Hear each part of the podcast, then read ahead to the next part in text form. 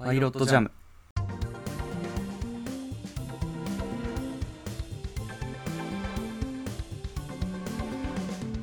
作曲家のいさきです。放送作家の広島 ですと吐血から始 まるっていうもう終わりだ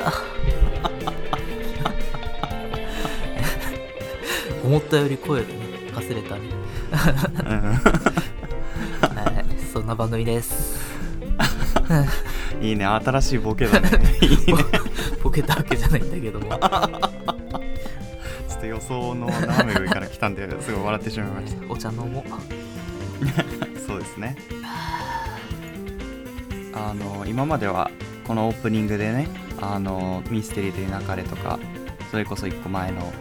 えーお耳に合いました」とかあードラマをはいはい見てたんですけど、うんちょっと今のところ僕ら手すきというかね次見るドラマを決めてないのそうっすねでねで春ドラマもねこの時期始まりますから、もう始まっちゃうんじゃない今週あたり、ねもう下手したらねもうこの音源公開してる時点で始まってるやつもあるかもしれないけどねちょっとねせっかくならなんか一個また追っかけたいですよねそうだね1個だね前回そうだね2つはちょっと、うん、多いわっていうのにそうだねう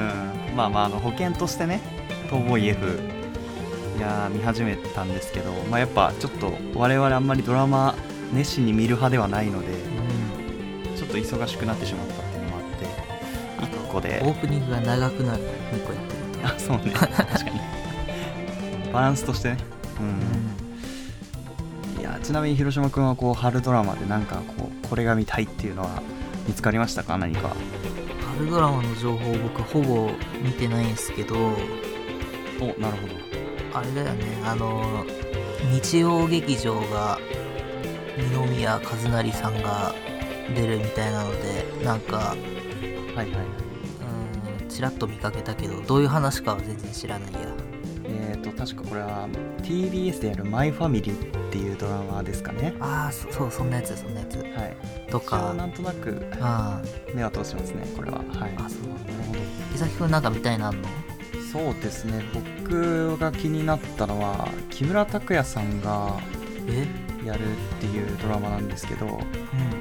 木曜の9時からテレビ朝日でやる「未来への10カウント」っていうドラマですねうんおでこれはえっと学園スポーツドラマみたいでボクシングを教える教師役をキムタクがやるみたいですねへえ俺それ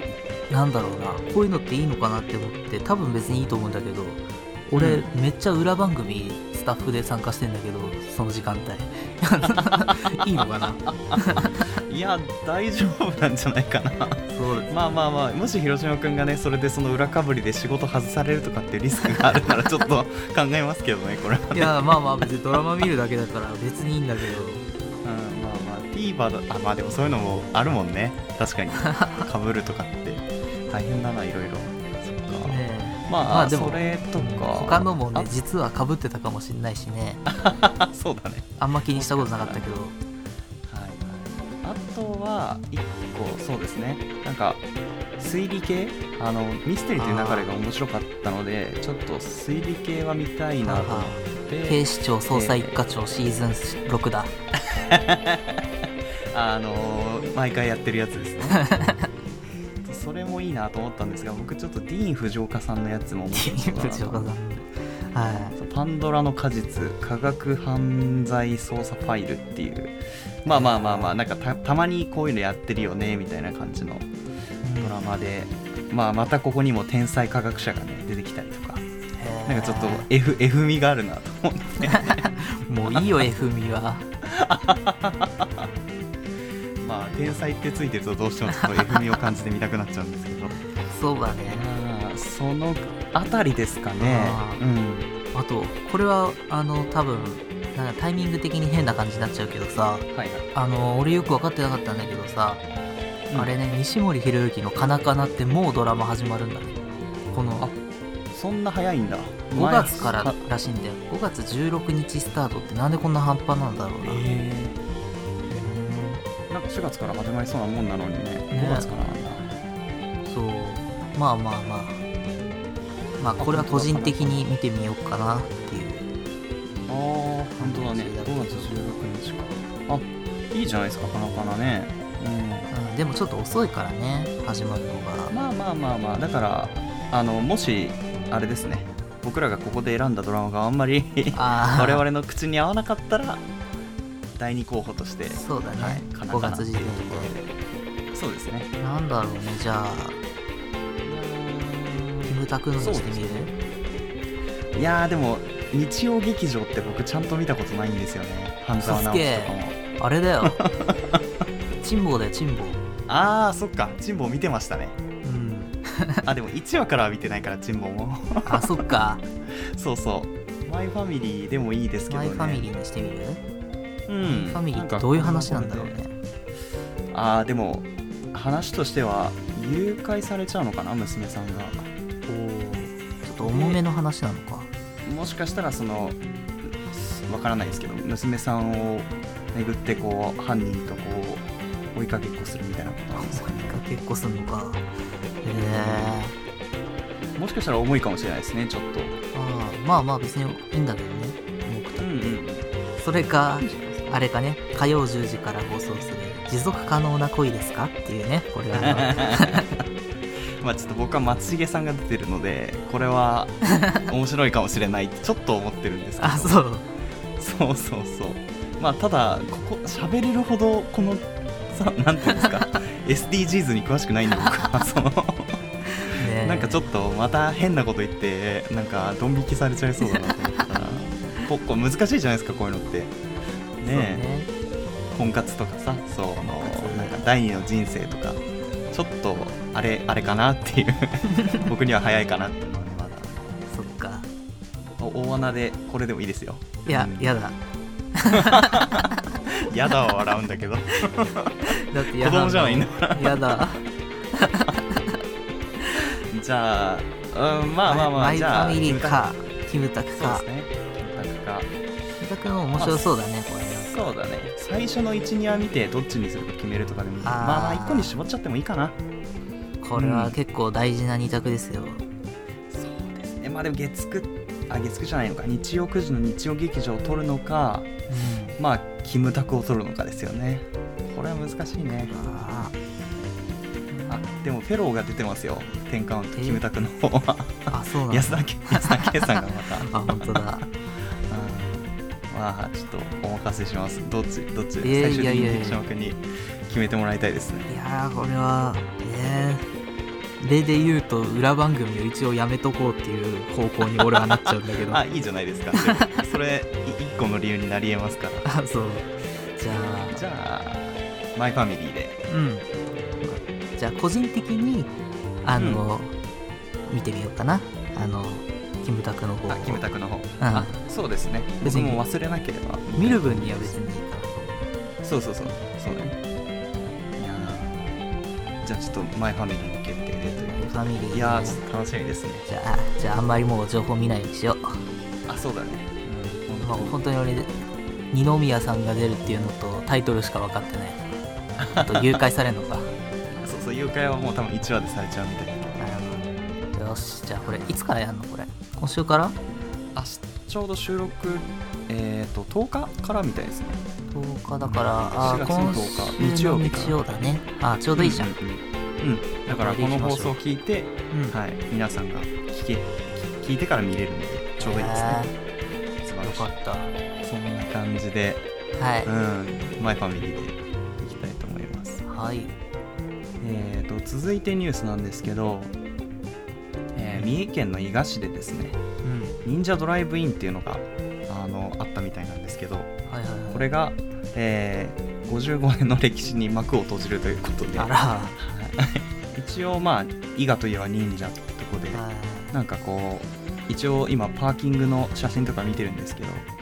すごいですよもうなんか忍者忍者に染まってるという か猫の忍者のキャラクターみたいなのが至る所にいるみたいな感じでえ結構昔は人気だったみたいですね、うんーあそうこの忍者の歴史がどんどんなくなってっちゃうよこれで正当な継承者とかいるんですかね忍者とかは あいるんじゃないのなんかわかんないけどえーえそのいわゆるスケダンのキリ君みたいなことですかあーああそこまでのノリかわかんないけどわかんないけどあでもいるのかねなんかいる気がするよねあの末裔みたいなやつがさあの忍者教室みたいなあーたまにテレビで出てきますやってそうじゃんなんか、いいんじゃないですねはいはいはい、まあ、水筒の術とか教えられそうですよね、うんはいはいはなんかどうしてもその B 級漫画感が出てしまうんです けどその忍者ネタになるとい伊賀甲賀だよねあよく言いますよね甲賀ってあれどこ甲賀はどこだったっけな服部くんがどっちあれはえー、服部君は伊賀なんですよねでであの服部君のライバルルのあの緑色のよやつが甲賀だった確か甲賀はどこだった今調べてみますああ滋賀なんですね滋賀県なんだへー甲賀市ってえ滋賀県とこれ三重県でしょそう距離感的にどんなもんなんだろうあんまりそっちの方がよく分かってないけど滋賀と三重結構近かった気がしますけどねまあ関西だもんねうんまあまあ隣ちょ一応隣同士っていう立地ではあるかなあそうなんだあれだよハルくんとかビリー・バットでもね忍者の時代の話をね、やってたのよ巻物をあそうなんだそう隠してみたいな巻物にビリー・バットが描かれてたんだよねなるほどそれ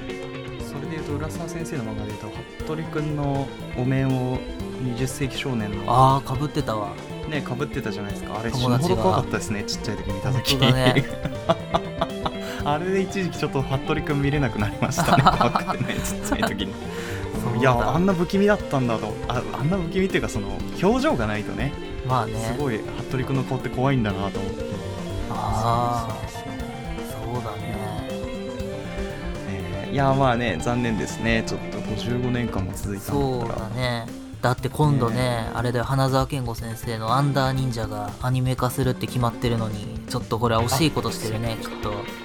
あーあとちょっとだけ粘ればねねそこと抱き合わせでア抱ンき合ダわせでっていうーかアンダー忍者コラボでこの辺盛り上が あってでもあれできそうですよねいやちなみにそのアンダー忍者にこの忍者ドライブインは出てくるんですかー忍者ドライブインは出てこないけど出てきてもおかしくない設定だね一応はなんかあそうなんだ現代社会に忍者が溶け込んでるみたいな設定だからあいい燃える展開ですねなるほうどんですあのだからアンダー忍者なのかそうあのーまあアンダー忍者っていうのはまあまあまああれだけどさなんていうのかな一巻始まってからしばらくなんか俺ゆったりした漫画だなって思ってたのね前作の「あのーうんうんうんアイアムアヒーロー」と比べて展開がなんかあんまり起こらずにゆっくりした話だなと思ってたけど気づいたら最新巻でね結構な結構なって感じになってるだからなんだかんだそうスロースターターがねああ花澤健吾先生がうん、だ投資で読んだらきっと今面白いと思うやっぱ連載で追うのとねコミックスでガーって読むのはまたちょっと違いますからねそうねえちアンダー忍者はちなみにその忍術みたいなものは使うんですかまあ使うけどイメージする忍術じゃないと思う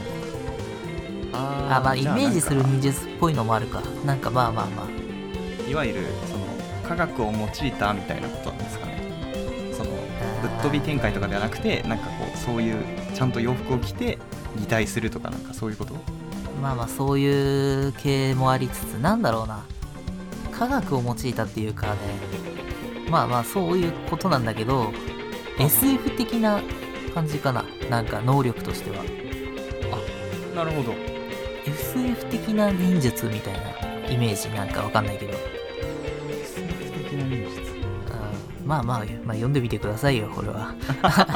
そうだねこれ以上は確かに野暮ですねうん読んでみたいと思いますっていう感じでぜひそうですねあの三重にお住まいの方 は忍者ドライブインに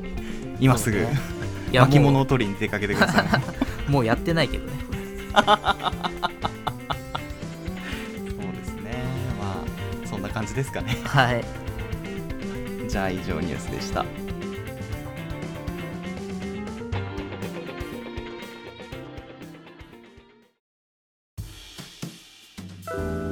とじゃあ、今曲ですあのはいちょっとねオープニングの話にまつわる曲がなんかねえかなと思って見てたんだけどうんないので潔いですねあーまあこの時期のっていうのでちょうど、うん去年さあのこの時期にさ「この曲です」って紹介しようとして、あ Spotify にねえやっていう感じだったんだけど今年何ヶ月か前にその Spotify 的なサブスクを解禁していたのであらこれにしようかなっていうので、えー川本誠で「桜」